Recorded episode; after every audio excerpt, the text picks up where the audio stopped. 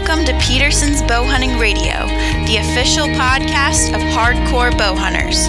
From the latest archery equipment and expert shooting advice to proven bow hunting tactics and the sport's biggest personalities, we've got you covered. Now, here's your host, editor Christian Berg. All right, welcome back to Petersen's Bow Hunting Radio. We are the voice of bow hunting, and as always, we're thrilled that you've taken some time to be with us today for a show that is probably going to be extremely useful for anyone out there who hunts the West or has dreamt of hunting the West. And I would hope that that is pretty much everybody. Uh, we are going to talk today about the Western uh, tag game, how to get those coveted Western big game tags, and some strategies to help you be more successful in doing that. And toward that end, I have got a tremendous guest on the line, uh, Mr. Eric Paulak. Eric is the director of the Tags program at Worldwide Trophy Adventures, and he is one of the gurus when it comes to uh, securing those tags for those limited entry Western big game hunting seasons. With that, Eric, thank you so much for being with me on Petersen's Bow Hunting Radio radio. Hey, Christian, happy to be here and happy to try to answer any questions you might have regarding drawing tags, limited entry tags, anything tags related. I can. I've been doing this since 2003, so I can probably help. Well, I know that you can, and you know you're out in Sidney, Nebraska, and uh, you probably uh, you know grew up uh, in the West and have been doing Western hunting most of your life. But for those of us who live back east, I'm in Pennsylvania. And of course, it's no secret that because, you know, most of America's population, you know, is on the coasts and particularly the East Coast, that there are more bow hunters, you know, that live back east than live anywhere else just because there's more people in this part of the world. And our system, you know, in this part of the world is just so different than it is out west. And I mean, I think that's the first thing that I just kind of want to throw at you is that it can be really confusing to a guy from Pennsylvania or Ohio or New York or, wherever where, you know, you're used to just buying a license every year, a hunting license, and you can pretty much hunt just about everything with that hunting license. Maybe you've got to get a some doe tags or something like that, but it's pretty straightforward. And you look at these western states, especially for people who haven't done it, and golly, some of these states have books that are an inch thick, and there's literally hundreds and hundreds of different hunt uh, hunts and units and things that you have to make sense of. So it's a big it's a big deal to try and get into it, isn't it, Eric?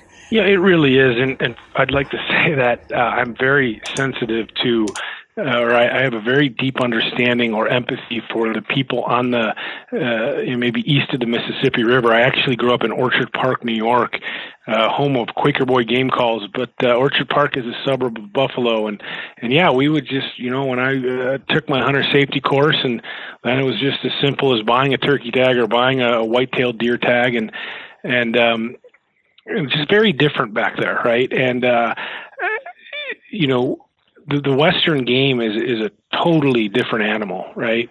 Um, no pun intended. But I once I learned how the the West allocated tags and the limited entry nature of the draw, it just it really resonated with me. It really made sense to me, and um, it is more complicated. Uh, I think we deal in 18 different states, maybe 20 some different species. So, uh, you know, applying in all those different states and knowing the rules and the ins and the outs of the application game and doing it correctly and on time, right? These deadlines are hard and fast deadlines that you have to hit.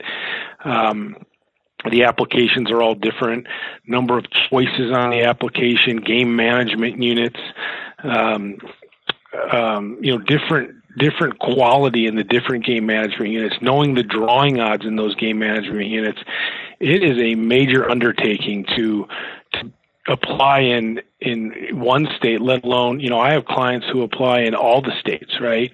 Or you know I have clients that apply in. Our average is probably a client that will apply in, in six different states, right? Uh, or, or you know, sometimes that can be up to you know four or five different species, six different species. Um, so it really is a full time job for us. Uh, WTA tags.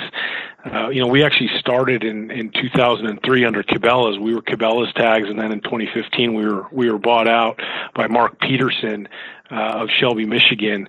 Uh, and um, so we've been doing it a long time. I have a team in place that um, you know is is just as versed in the in the Western application game as I am, and and uh, to do it right, it really does, in my opinion. Obviously, it might be a little bit biased, but it really does take professional assistance and and uh, you know we can save you time and, and money and and a lot of frustration. That's for sure. So um, that's uh, that's kind of a little bit about my background and and you know, what we have going on now. We're just actually we're just wrapping up the um, the application season for this year.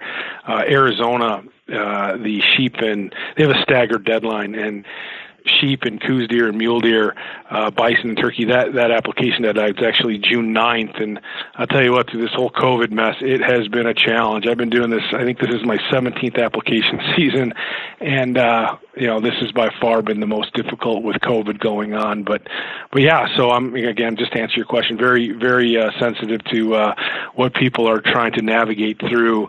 Uh, maybe living you know on the coasts and, and trying to hunt out west. It, it's definitely uh, it's definitely a lot of work. Yeah, and to your point, you know, it's a no pun intended. It's a full time job, right? Because it literally is your full time job, and like you said, you've got a whole team of people doing it. I think the, you know, the whole thing about the West, if you're not from the West, is it's the whole it's a it's a double-edged sword. Everything about hunting the west is a double-edged sword right? On the one hand it's awesome because there's so much there. You talked about i think 20 different species that you handle you know applications for. So things far beyond what would immediately come to mind right? Which would typically be like antelope elk mule deer would probably be the big three that most people think about going to the west. But then you've got obviously different species of elk and you know you've got moose and you've got uh, bears, mountain lions. Uh, I could go on and on. Sheep, goats, you name it. Um, and every state has different species, you know, that exist there and different hunting opportunities. And every state, you know, uses slightly different systems too. I know. Um, you know, I think that it would be helpful for our listeners, especially those who aren't really familiar with it, is to cover some of the uh, different systems that the state use. And I'll throw a couple examples at you. And because I know that you know this even better than I do, you can come back and, and sort of flesh this out a little bit. But I'll give just some four examples as a starting point. So you take a state like New Mexico, which basically you know the way I understand it, it's a it's literally a lottery, and you can enter every year for whatever species you want. And no matter how many times you enter, it's literally like buying a Powerball ticket and you have about as much of a chance of winning this year as you do 20 years from now. So that's one method. Uh, then you've got a state like Colorado, which operates on sort of a straight preference point system, which means that when you apply for a tag and you don't draw, you get a point, and that is basically a placeholder in line, if you will. And so every year that you apply and you don't get that tag, you get another point, you move up in line, you move up in line, you move up in line until eventually, once you have enough points, depending on how many people want that tag that you want, you'll draw that tag and it goes to the people with the most points. And then there's yet a third sort of uh, way that some of the western states do it and i think montana is one that is this way which is kind of a hybrid system and i don't claim to completely understand this but i know that it's basically you get points when you don't draw, but somehow you can draw with no points. And I know this because last year I drew a, a, nice elk tag in Montana, and it took me five years to draw that tag, Eric. And I went out last year and I killed a great bull. And so did my buddy. We waited both five years. We went out, had a great hunt. We killed two great bulls. I applied again this year and I just drew the same tag that it took me five years to draw for two years in a row. It makes no real sense to me. So talk to me about this because even that can be confusing to the average hunter, and I know it is. Sure. and that was very well said. You know, the three systems are basically this. It would be no point system at all, like you had just mentioned. New Mexico does not have a point system. It doesn't matter if you've applied 20 years or, and I've only applied one year. My odds are exactly the same as yours, right? Uh, Idaho for moose, sheep, and goat, uh, and elk, deer, and antelope. No point system, right? It's just a straight draw, straight lottery. Okay, and then the preference point system in Colorado, which you said perfectly. You are not going to draw a tag if you have one point and there's a person that has two points. And the person that has two points is not going to draw a tag against a person that has three points. Okay. So that's a true preference system.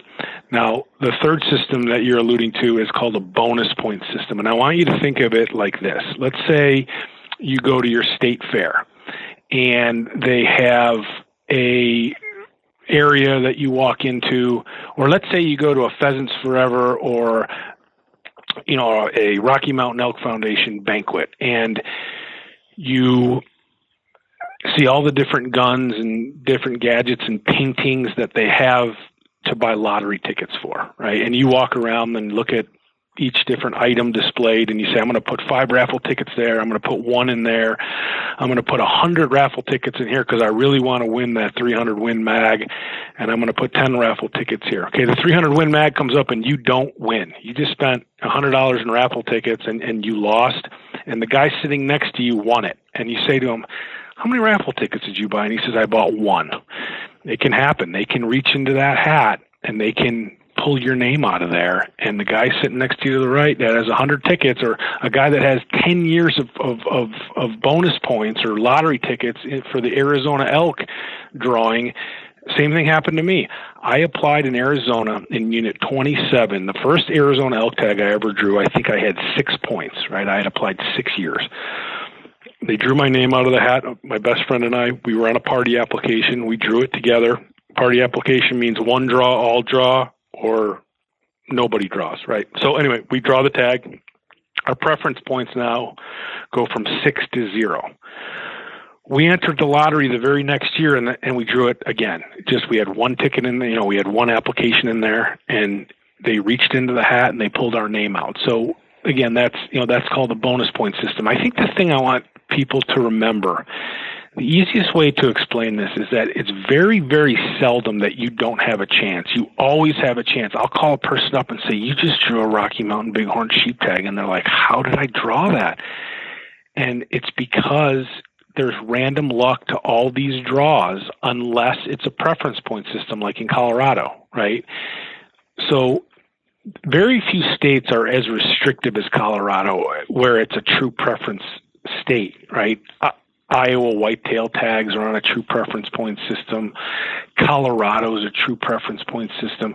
But, you know, all the other states, and I'm trying to just remember them all, all the other states, there is a random element to that drawing. And I hope that explained the bonus point system, but that's how you drew that tag. You just, you know, you got lucky. Yep. Well, and it's better to be lucky than good, isn't it? it's well, good you know to be too, lucky. It's fun. It, it, it makes things fun. You, you knowing that you're in the game. It, it's always an exciting time here. When a draw posts here, it is a very exciting day at the WTA tags office. It's not only exciting for the consultants. The consultants are all jazzed up. Who did I draw? And you know, did I draw myself? You know, to, and then when, when the girls print out, uh, my application team made up of uh, three different people, actually four different people. You know, they'll give us the names. They'll they'll they'll check every name and they'll say, here's the people who drew the tags. And it's always fun to go through that spreadsheet and see who drew the sheep tag, who drew the oryx tag, who drew the ibex tag, who drew the New Mexico elk tag, you know, who drew the Arizona strip mule deer tag, and and to make that phone call to a client and say, hey, bud, you just drew the tag of a lifetime, or you just drew a tag a tag you were trying to draw. Right? It's it's just a great phone call. It's a fun day. It's an exciting time in a hunter's life, and it's it's neat to be part of that process. It's neat to be. It's it, it's just an it's just a great feeling to be to be in the draws and and and and always wonder, boy, am I going to draw a tag this year? Hey, is this the year that I finish my Grand Slam of sheep and, and draw that desert sheep tag? Or, hey, you know that I really want to chase elk in the bugle. I wonder if I'm going to draw in Arizona this year or Nevada or Utah. And it's just you know it's just an awesome day and it's it's a fun thing to play around in. And you know, if you can draw a tag, you're going to save a ton of money. You know, that's the most. That's another thing I want to get through to the listener is that people often ask, you know, why am I playing this application game? Why am I spending years of, of of of just you know oftentimes disappointment right and and and spending these application dollars and and why don't I just book a hunt and the reason why is because if you can draw a tag you can get very high quality hunting for a very reasonable price on an outfitted hunt. A better way to say that, or maybe a better way to exemplify that, is a client will call me. We have a, um, a booking agency here called WTA Outdoor Adventures, and you can just book hunts all over the world, fishing trips, hunting trips, and the client will call. Elk is the big species here. It seems like every fourth call that comes in here, there's 29 North American big game species, and it seems like every third call is a, someone from the east wanting to book an elk hunt out west.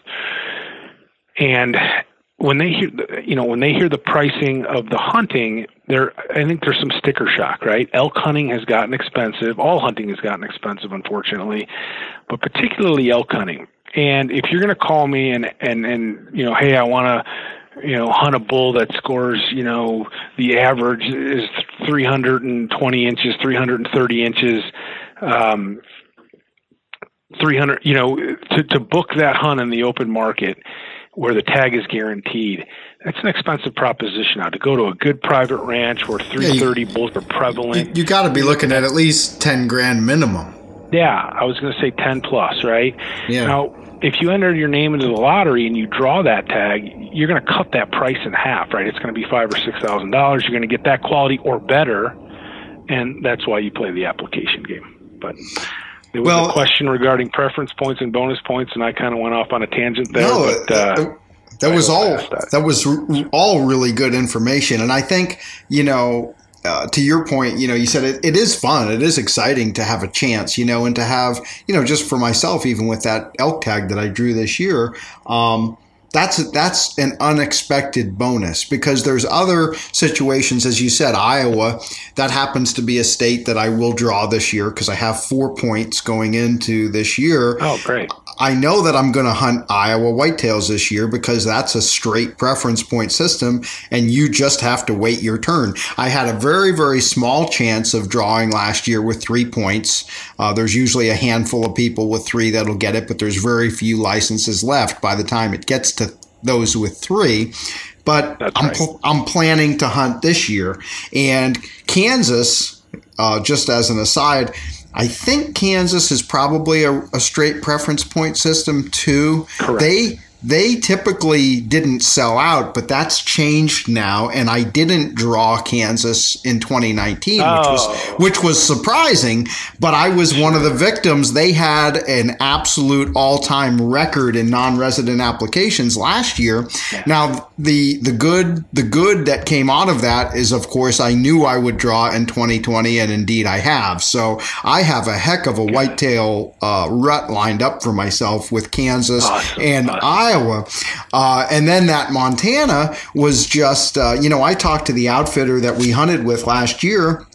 And I was, I said, you know, do you think I ought to even put in for the elk because I'm going to put in for the for the deer license and do a deer hunt and and he was and we were going back and forth and I said, "You know what?" I said, "Why not just put in?" I said, "I don't have any points, so I don't have anything to risk if for some reason, you know, I wouldn't be able to do the elk hunt. I'm like, why not just put in for it and see what happens? And if worse comes to worse, I'll probably get the archery deer tag anyway, and that'll be so we'll just stick with that plan. And lo and behold, I drew that. So now I'm like, I really have a nice fall shaping up, you know. Yeah. But so I've got, yeah, I mean, I've got elk and deer in Montana, and those two prime uh, Midwest whitetail hunts. But but the point is, how do you? And here's where I'm going with this because to to your point, you almost always have at least some chance in most of these states, but the chance isn't always particularly high. And you can't really plan a hunting strategy on, on fortuitous surprises like I had in Montana. If you want to hunt every year, you're typically working with clients when you, you know, you mentioned earlier, hey, I have clients that apply in every state, or I have clients who apply in six states a year. Somebody who heard that earlier might be thinking, who are these people that are going on six elk hunts every year? Or no, no, no, that's not really probably what you meant. It's because you help people to put together a strategy based on the odds of drawing so that say, if you want to be able to go on a nice Western hunt every year or every other year, this is what I recommend that you do. And if you do this consistently, you're going to do every year or every other year, draw a decent tag and then have something to look forward to every fall or every other fall as your budget allows. So that, that's an excellent, excellent question, and that's an, an, an excellent understanding of of the process. I have clients that have been with me, you know, pushing 20 years, right? And I have clients that are just getting involved for the first time. Okay. So every year in December, right, we send out a renewal statement.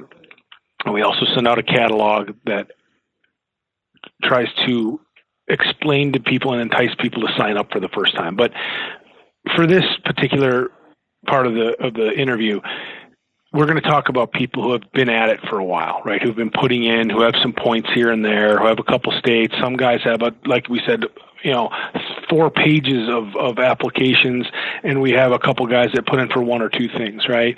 We have some guys that have been with me 20 years, and some guys that have been with me one or two years, right? Every December, I send them a renewal statement, and I say, hey, Christian, here's your here's what you've been doing with my company and you have one point for arizona elk and you have 10 points for montana sheep and you have this that and you know and you have all these different things uh, i can look at that portfolio and there is some predictability to it, right? Even though there is random luck, there's also we also remember that the more points you have, uh, the, the higher your percentages go up of drawing. And I can look at a guy's portfolio or a gal's portfolio and I can say, hey, look, I really think you shouldn't book anything this year because I think there's a high probability of drawing this tag. Okay and then they don't draw it and then they're upset with me. But if they don't draw it, I can also go out into the open market, into the guaranteed tag market and find a reputable outfitter that I trust to take you. So, you know, uh, I can also, uh, another question I'll get is, well, what if I draw three tags or what if I draw two tags? I, you know, a couple things. You know, I can mitigate some of that with just the way I apply you. I can look at it and say, I think he's going to draw this, so I'm going to put him in for you know something extremely difficult here, or I'll change this application to point only. To we're just going to get a point for you. You have no chance at drawing because I, I think there's such a high probability of drawing this, right? Um, so, you know, it, does get tricky. I, I do draw multiple tags for guys in the same calendar year. It's rare. It does happen. Uh, I'm working with. I'm after I get off this call, I'm going to call a gentleman that has had the most unbelievable luck in the draw that I've ever seen in in my almost two decades of doing this. Um, he drew this year a Utah elk tag, a really, really good one, very difficult to draw, and a Nevada elk tag, even more difficult to draw. Just I never saw it coming. It, it statistically, it never should have happened. If you were to take those two tags at one in ten odds, right? The Utah tag, you have one chance in ten, and the Nevada tag, you have one chance in ten to draw both of those, 10 times 10 is 100. That's a 1 in a 100 chance. That's and by the way, the odds in Utah and Nevada for non-residents for these great units I'm putting this gentleman in are far worse than 1 in 10. But just to make the math easy, 1 in 10 and 1 in 10, 10 times 10 is 1 in 100. That's a 1% chance of drawing both the tags, right? So it is rare. It does happen. Now, what we're going to do, I'm going to find out today, right after I get off this call, I'm going to call him. He's deciding on if he's going to do both the hunts because the game management units are within about four hours of each other, and he knows that if he turns one of them back, he might never get this chance again. In Utah, he can turn the tag back and get his points reinstated. So some states have rules that I can help him navigate through. Like, hey, look, turn this one back. It's a damn good tag, but it's not as good as the Nevada tag. We're going to go after the Nevada tag, right? Or I have a feeling. I mean, this guy's been with me for a little while. He's got some time on his hands. He owns his own business you know, I think he can get the vacation worked out the right way. He understands that if he turns the tag back, he might not draw it again for a long time. But, you know, or he might say to me, hey, look, I can only do one. Which one should I do? And I'll tell him that. So there's ways, you know, there's ways around that stuff. But to answer your question in short, yes, um, when I look at a portfolio, there is some predictability to it. And I can often make recommendations based on how many points you have and the different species and, and, and things like that. So, talk to me uh, a little bit about um, the cost of applying for tags because now I haven't used your service, but I knew I do know a little bit about how it works. Which and there's some some aspects to what you guys offer that I think is really uh, genius, especially if uh, people want to apply for multiple tags. But again, for those who are listening, if you haven't applied for Western tags in the past, what you need to understand is that most of the time, when you want to apply for one of these licenses, and I'll, again, I'll use Montana as an example because I had just done this not long ago. You have to pay the state the full cost of your hunting license and your application fee, as well as the cost of those individual big game licenses or unit specific permits and it adds up rather quickly. I know for my Montana application this year, it was somewhere in the neighborhood of $1,200 uh, just to submit that application. Now, of course, had I not been successful, I would have received a portion of that back as a refund, although the state keeps uh, a certain amount, and this will vary from state to state, just in administrative processing and application fees. But you could imagine if you wanted to apply in, in six states that you've got to be willing to tie up six thousand dollars for um, you know, a month, two months, three months, however long it is between the time that you submit your applications and when uh, those drawing results are announced and you receive your refunds. Now, with tags, I know that you basically float the application fees for your clients and you just pay uh, sort of a, an administrative fee uh, in exchange for that. So you're able to apply for a lot of tags at a fraction of the upfront cost, correct? Correct. So, yes, that's correct. WTA tags charges anywhere from $30. We charge per application, right? So, Montana elk will have a charge, Arizona sheep will have a charge, Nevada antelope will have its own charge, right? So per application, we charge a fee. Our fee could be anywhere from thirty dollars for that application to three hundred dollars for that one particular application. The way the fee structure is set is based on the flow. So if a and the difficulty of the application. So if a state mandates that you have to upfront the tag fee at time of application, like in Montana, like in New Mexico, like in Iowa. If they say, hey, we want the money for the tag, and if you don't draw the tag, we'll send you your money back. Naturally, we charge more for that because you, you use our money, right? You use WTA's money. You don't have to come up with the $3,000 sheep tag in New Mexico, or you don't have to come up with the, I think it's the tag you applied for was probably the Montana uh, big game combination tag with permit area. So you, you know, just the float on that tag is a thousand and six dollars, I believe. Then there's a hundred and fourteen dollar state application fee. So, you know, we charge. I think we charge ninety five dollars for that application, but we'll float the thousand dollar tag for you. Okay. Now, the state fees are the state fees. You're going to pay that whether I do the application for you or whether you do it yourself, and you're just going to lose that. That's money that goes to the state. That's their their their administrative fee. Again, that's a fixed cost. Whether you do it or I do it, you pay that. The WTA tags fee is based on if there's a float. Not all states have a float, right? Um, and so those applications are a lot less expensive. But yeah, the the great the big feature of the WTA tag service is that we do float the tag fee where necessary. And to your point, you know, you can easily have six or ten thousand dollars out there if if you're playing the game pretty heavily and you're putting in for a lot of different tags.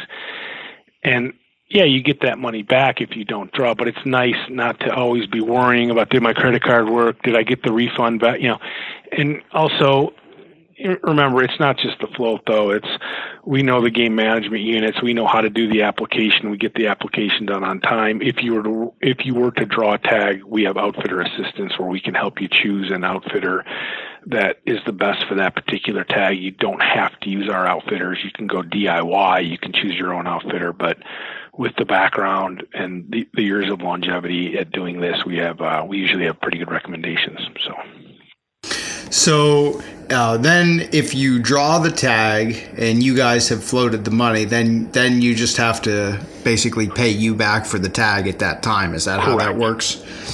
Now, is right. you so, you go, go ahead. ahead. No, you go ahead.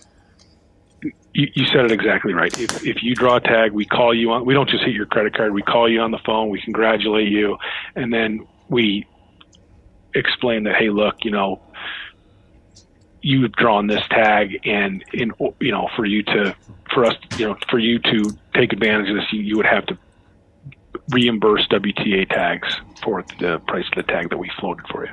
Correct. Gotcha.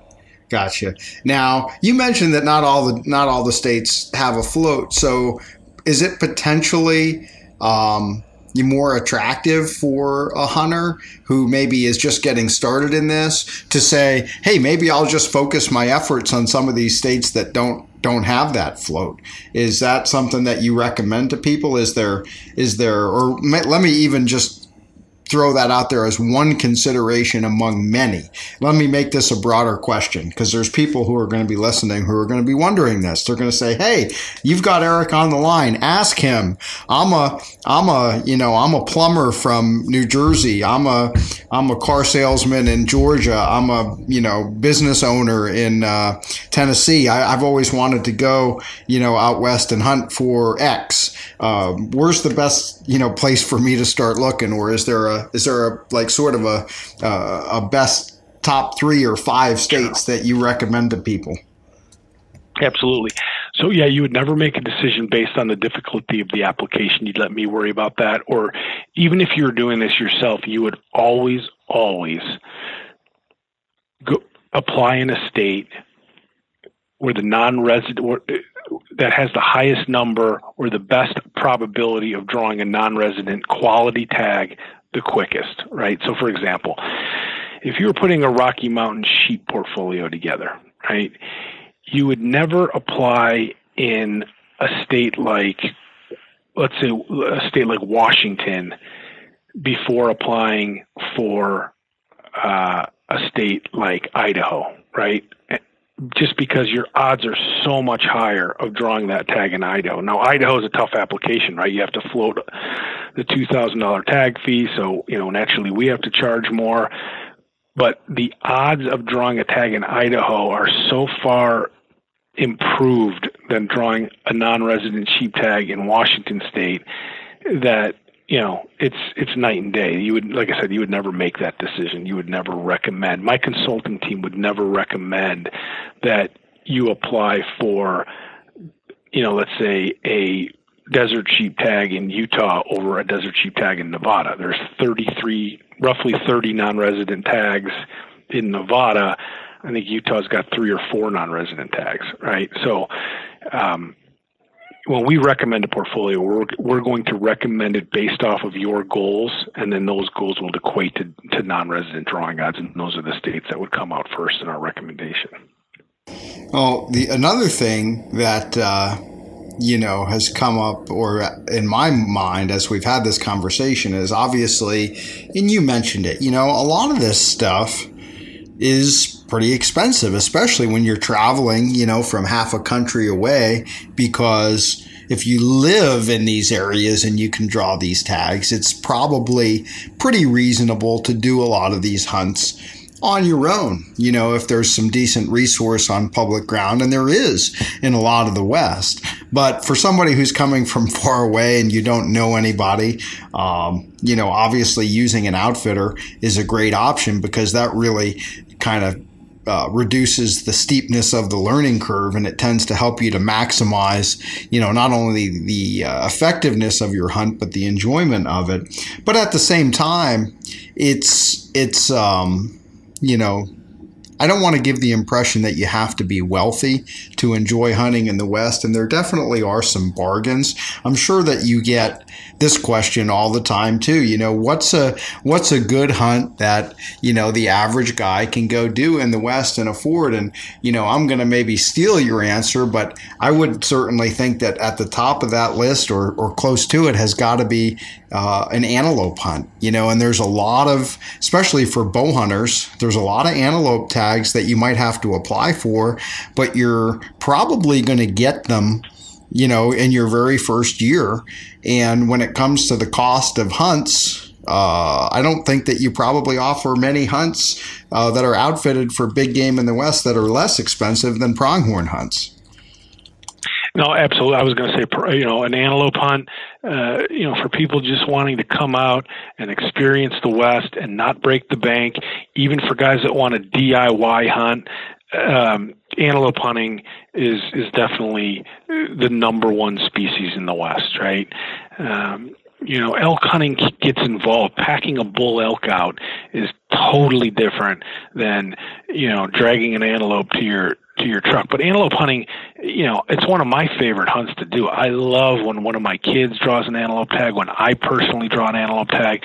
You know, it's an easier hunt. There's no pressure. You get to look at a lot of animals. You're in wide open spaces, you know, so you can take in the beauty and grandeur of the West. Uh, you know, it, it's, you know, it's a worthy adversary, right? It's it's it's a it's a worthy opponent. I mean, they can see, they can run, uh, and just I just like watching them, and, and I also like judging them. And I also uh, you know that one doesn't have big cutters, or that one you know doesn't have the length, or I like breaking down an antelope. It's it's a lot of fun, you know, and um, and you know you can go after you know the red desert of Wyoming, right? Some of the best, probably the best antelope hunting in the world right now, uh, or you can just and that tags could take some again with random luck you could draw it your first year, but more the probability is probably better in your seventh or eighth year of applying, right? Um, or there's units that you know you could probably draw this year. Now you got to be careful with some of the units you can draw this year for the DIY hunter because um, you know that t- typically to me states either has low trophy quality or and or heavily heavily private land, right? So you know, those are certain things I can help you through. But yeah, antelope is a, is a is a great intro to the West. It's not even an intro. Like I said, I've been big game hunting almost as hard as you can do it for a lot of years now, and and antelope is when I draw an antelope tag, I definitely get excited about it.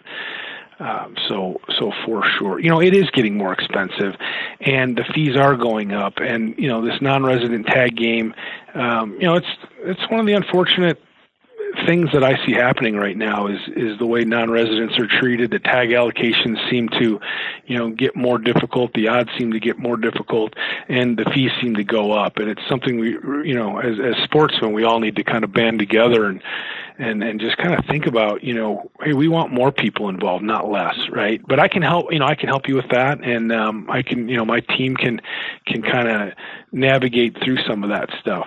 But um, but yeah, antelope hunting is uh, is a great one.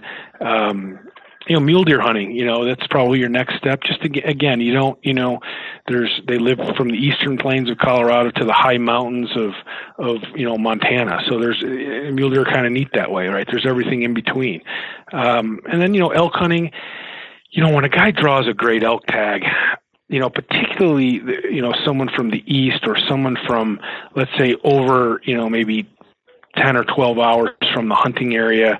There's a lot involved with, you know, what I call heavy game, right? You know, the elk, the elk hunting, uh, sheep hunting. Now that's a tag you might only draw once in your lifetime, right? You, you, I mean, do you know what you're looking at? Do, do you want to, you know, uh, you might, you know, you certainly don't want to eat a tag like that, right? So, uh, when I say eat a tag, meaning you, you, want to punch that tag, you want you want to harvest, you want to harvest, and and you want to put yourself in the best possible position to do that. These outfitters, I mean, it's night and day, right? And and really, how much are you going to save? I, I had alluded to before, you know, a great elk hunt on a draw. Let's say it's let's say it's sixty five hundred dollars, right? I mean, what are you going to have into this thing if you do it yourself, right? You've just drawn a Nevada elk tag, right? It's, this is a tag that you know, big elk, you know, world class bulls, you know, big mountains, rugged. Uh, you know, you have to think about the pack out. You know, you know, how much time do you really have to do it right? I mean, you need to get out there and figure out that unit and, and know what you're doing, and and you just you want to maximize a tag like that. So I'm always prone to hiring an outfitter for for a lot of tags, but there's also some tags too that yeah you can definitely get away with for with with DIY hunting. Yeah, absolutely. I mean, antelope is one. There's again, it's uh, if if guys want to do their homework, there there are parts of the West where there's an awful lot of antelope and, a, and an awful lot of public land, and you can. Absolutely. It's definitely doable. I was actually right, working on an article about a, a, DIY hunt that I did last August, right before this call. So that's you know that's still one of the everyman hunts of the West. And I'll tell you, I'm going to mention something else, and this is. This is kind of offbeat because it's not what anybody thinks of when they think about Western hunting. Um, but boy, is there a resource uh, throughout a lot of the West, and it's very, very much overlooked because the local Western bow hunters don't tend to want to mess around with them very much. There are a lot of big whitetails in a lot of these Western states, and getting the tags is pretty easy.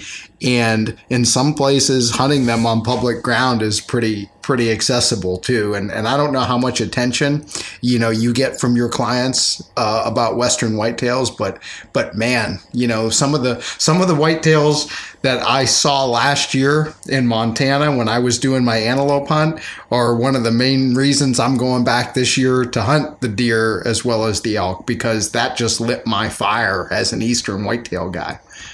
Yeah, no, absolutely. The western whitetail is overlooked. You're right, and it shouldn't be because, like where you were at in Montana, I drew a um, a Montana tag this year. I drew the big game combo with the permit area, the 900-20 permit area, which allows me to hunt elk uh, with my bow uh, in, in, a, in a specialized zone. But again, I have the big game combo piece of that. I think I'm more excited about the deer, which I can hunt mule deer or whitetails, and the outfitter I'm going with. I mean, he sent me pictures of all kinds of elk and all kinds of mule deer. And then I got to the whitetail pictures and I was like, Rich, these whitetails are huge. And he's like, Yeah. And so I'm going to Montana as well. And I think I'm most excited about the whitetail piece of that. But, and I have guys in the office here who go up to Montana every year and just do DIY public land deer hunting. You know, if a big whitetail walks by, they're, they're after that. And if they glass up a big muley, they're, they're after that. So Montana's a great place to, to do, you know, to do that type of, you know, whitetail hunting for sure. Yeah, I mean, if you get along, if you get along some of those those drainages, uh, you know, anywhere in the West, pretty much, Colorado is no different. You know, and, and some of the some of the places, the amount of deer and good good bucks that you'll see, you know, filling up the the alfalfa fields, you know, along these creeks and rivers and stuff in the evenings is unbelievable. And you find a little pocket of public ground, you know, along one of those drainages and get yourself set up, you're you're probably going to be in the chips. So, um, yeah. yeah, I mean, there's a lot of opportunity there as well. Now let's go to the other end of the spectrum and just uh, just I guess for for for interesting conversation and trivia's sake, not because I'm probably going to do many or any of these hunts, but what are tell me about a, a, few of the just absolutely most ridiculous, offbeat, hardest to draw, off the wall species or hunts that there are in the West, and and and how how long is it going to take me to get these tags? Sure. So you know, we had talked about earlier about you know some of the more you know most applied for species, and and I had mentioned that elk was was a big was at the top of the list. You know, the second the second uh, species or the, the, the, species that's in second place would be uh, Rocky Mountain sheep and then followed by desert bighorn sheep. So um, the reason that is is because you know sheep hunters are you know either wanting to hunt sheep once in their lifetime or you know they're trying to accomplish the grand slam of sheep. Now everybody most people understand that you know sheep hunting can be very expensive. Um, you know stone sheep are you know pushing fifty thousand dollars these days, and you know a good Dall sheep hunt in the Northwest Territories is pushing thirty, and and the desert sheep down in Old Mexico is is you know over fifty thousand typically right now. So you know just ridiculous money. Um, but now if you can draw a tag in the lower 48 if you can draw a tag in the west if you can draw a tag in montana or idaho or a desert sheep tag in arizona or nevada you know or rocky sheep tag in colorado again you can go diy that's all public land and if you want to hire an outfitter you're not going to pay more than you know let's say between six and eight thousand dollars so it is a radical radical savings right and the quality is much better than anything you could do uh, with a guaranteed tag up in Canada or a guaranteed tag down in Mexico, right? Uh, particularly on the Rocky Mountain sheep, the, the quality is much better. So, um, it you know. You know, are the drawing odds difficult? Yes, they are. You know, sheep tags are obviously a lot more limited. Um, there's just less of them. They're, they, they're managed uh, far more aggressively. But you know, I've drawn them. I've drawn them for clients that have only put in for. I've drawn it for clients that have put in for the first time ever. Right. Um, I've drawn it for kids. I've drawn it for, you know, old guys who, uh, you know, older guys who have been putting in for for 30 years, right? And they finally draw and they, they literally break down, right? Uh, in, into tears. I, I've had guys break down into tears over tags like that, right? But, um, but I just wanted to say that if you're not applying, you have no chance, right? If you are applying, at least then you have a chance. And I don't think the odds are as bad as people think either, right? So when I'm talking about difficult tags, you know, I was just we just finished Nevada not long ago because we're in the the you know I think drawing a desert sheep tag in Nevada you know, you're looking at odds of better than one in a hundred. So it's not one in ten thousand, right? It's it's better than one in fifty in a lot of units, right? We're doing Arizona right now. Um, so you know, the sheep is a big one for us. You know, it's a really cool tag that you know you, might want to consider is the Oryx tag on the White Sands Missile Range in New Mexico. That's an African gemsbuck. Yeah, yeah. again, those, I've heard yeah. of that, and I actually think we've I think we published a story about one of those a couple years back, and uh, it is definitely interesting and you know unique. You know, there's nothing else quite like that, and uh, I don't know what are the odds of, of doing something like that. You know, how long does that take? Yeah, it's you know again, you know New Mexico doesn't have a point system, so everybody's odds are the same. I'd have to look at the odds, but those odds are better than one in thirty of drawing that tag would be my best guess. Um, it's a you know it's it's a desert hunt. It's like an antelope hunt on steroids, right? It's like and, and it's a it's a great big beautiful animal, and the table fare is outstanding. And uh, of course, New Mexico has youth tags. It's something we should probably ought to touch on. The youth oryx tags are are far easier to draw for a child who has his hunter safety card, who is under 18 years old that tag is probably better than you know one in fifteen of drawing that tag. Uh, New Mexico also has ibex, right? Bezoar ibex, which can only be hunted in the country of Turkey, basically, or most people hunt them in the country of Turkey. You know, extremely expensive hunts. If you can draw that tag, now that is a little bit tougher to draw than the um, than the Oryx tag, but uh, what a neat tag, right? I drew that with a muzzle loader. Um, uh, I've been on that hunt with with a client, you know, other people. It's just it's it's a really neat pile of rock down in the southwest portion of New Mexico. Very challenging hunt. Um, uh, Jim Shockey, I, I when he drew the tag, I, I went with him, and and he had, you know, of course, Shockey's hunted all over the world and ten times over, and he said it was one of the most physically demanding hunts he'd ever done. Uh, but uh, but it's just it's just such a cool hunt, and it's something that you know should be applied for. Um, most people would just absolutely love that hunt. Um, so, you know, those are some of the more, I guess you'd call them higher end, more precious tags. Uh, the Shiras Moose, of course, a very precious tag, right? Shiras Moose tags are just as hard to draw as Rocky Mountain Bighorn sheep tags, and they're just as prestigious because there's less places to hunt those probably than there are sheep, right? Uh, that's a that's tags, that's a that's a once that moose tag is that in Colorado anyway. That's a once in a lifetime tag, isn't it? Yeah, so you know a lot of those tags in the moose sheep goat category are once in a lifetime tags, meaning once you draw, you're not allowed to apply for them anymore.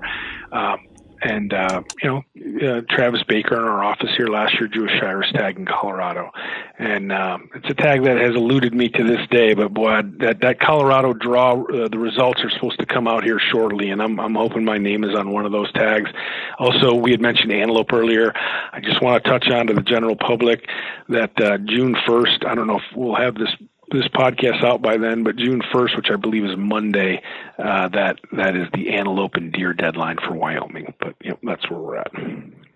I might have this up. I think I will have it up uh, here with a few days to spare. So, um, yeah, maybe some people can catch that. You know, I mean, I, I said that before we did the show, I said I realized it's kind of a strange timing because a lot of the deadlines are sort of either just passed or soon to pass for this year. But I think this is a topic that's of interest to you know lots of folks because I think there are many, many, many bow hunters uh, here, especially in the East, who have thought about trying to do Western hunting for years and they're a little bit intimidated by it. And you know what? As we head into the summer, this isn't a bad time to be talking about this and planting the seed because people can reach out to you throughout the summer months and as we head into fall and they can kind of look forward to next year as the year that they're going to get into to doing some applications and uh, you know have a game plan in place where they can start um, you know thinking about some tags that they might want to draw longer term as well as a few opportunities that you know might be more accessible for the short term. And you know that was something that we talked about yesterday when I was setting this call up with you. I said you know, I, I, have found that the idea of waiting, you know, 15 or 20 or even 30 years to draw a particular tag, and it is getting to that in, in some of these units, and I'll let you talk about that and talk about point creep. Uh, that might not mean anything to people, but I'd like you to explain to folks what point creep is. But um, the point I was making is that there are places in the West where you can have a really good hunt, uh, f- whether that's for elk or mule deer or you know anything, a bunch of other species. Maybe not anything else, probably not sheep tags or moose tags, but a variety of good hunts that within a three to five year time frame, it's very reasonable to expect to draw some of those tags. So you don't have to go in for this decades long process in order to enjoy some good western hunting. Yeah, absolutely. There's there like you said, there's tags that you might never draw in your lifetime and there's tags that you can draw this year and there's everything in between. When I construct a portfolio for you, I'm going to kind of go through that. You know, I'm going to see what your you know we'll we'll talk about your you know how how old are you? Uh, you know your your your portfolio that I'm going to recommend is a lot different for a 65 year old as it is for a 35 year old I'm going to see what kind of physical condition you're in. I'm going to see what weapons you're versed in you know muzzleloader archery rifle. You know uh, that's going to help in drawing odds. The more primitive the weapon typically the easier the, the, the drawing odds. I'm going to see what your time frame is what your trophy quality expectation is. Now if your trophy quality expectation is and I have this this. Like guys, like, hey, if I draw a tag, I want it to be the best tag in the country. I want to go hunt great big ones, and you know, great chance at Boone and Crockett quality. And yeah, that's probably going to take a little longer. Uh, but you know, if if you're maybe you know you don't have such a high standard where hey look i just want to get out and go on a great elk hunt i want to see an elk bugle in my face like a primos video and you know i want to pull my bow back or or you know crawl up on a rock and anchor up you know with my rifle and and it doesn't have to be the next world record. There's things I can do. There's things I can recommend to bring those draw times way way down, right? And so I think you know when we look at the magazines and we look at you know the social media, you know we're seeing the best of the best often, but you know and a, a lot of great hunts are getting left out. And you know to your point, uh, you know there are things that that there, there's think about all the excuse me, think about all the western states, right? And think about all the different game management units inside those western states. I mean, the combinations are they're not endless, but there's a lot of combinations, right? And and I can typically help you through that. People call me all the time. Hey, I have three points for antelope. What am I looking at? I want to go this year. Hey, I have this. Hey, I have that. You know, and I can, I can, I can find it. I mean, like I said, I've been doing this for a long time, and uh, my team has been doing it for a long time, and, and we study it all day long, five days a week, eight hours a day, and and you know even on the weekends, we're always reading up on it, and and we can sure help get those draw times down. You know, the point creep situation, it's an unfortunate situation, and again, it really only applies to states that have true preference in place. Um, and in those states, there's enough game management units to say, hey, yeah, look, you're not going to draw the northwest corner of Colorado, uh, you know, w- for elk with a rifle in the bugle. You're just you're way too far behind on points. Point creep is one. There's the point creep is when there's more applicants than there are tags for that particular unit, and there's always going to be right. So the point is always going to go up by one. Um, and so, and you know, another thing too, you know, just in regard to the deadlines, yes, we've missed most of the deadlines for this year. However, some some big deadlines still coming up, right? We can still buy points in Wyoming uh, through uh, through November 2nd, right? We can still buy points in Montana through September 30th, right? Pennsylvania elk, your home state, Christian, you know, that deadline is July 31st. So while we Yeah, don't don't miss of, don't if you're a gambling yeah. if you're a gambling man, you definitely oh. don't want to miss that one. There's some big bulls there, huh? Or, or you could yeah, yeah, you'll well, here's the thing. Yes, if you draw a Pennsylvania elk tag, you're probably crazy, especially if you're going to go hunt with a rifle. You're probably crazy not to shoot a 400 inch bull. Cause, it's unbelievable. You know, this because, is our first year of, of offering that application, and I've been reading up on it. It's incredible the size of those elk you guys have. Well, I mean, there's there's only about yeah, I don't know what the current estimate is, 700 to 1,000 elk. And I don't remember, you know, I don't know what this year's allocation is. They might give out about 25 bull tags a year. Or so, you know, they yeah. get big and they get old, and there's not really any reason to shoot a. I mean, anybody that anybody who draws a Pennsylvania bull elk tag and shoots a you know a raghorn five by five ought to have his head examined mm-hmm. because you, that's like you know taking a briefcase full of money and setting it on fire, man. sure, sure, yeah.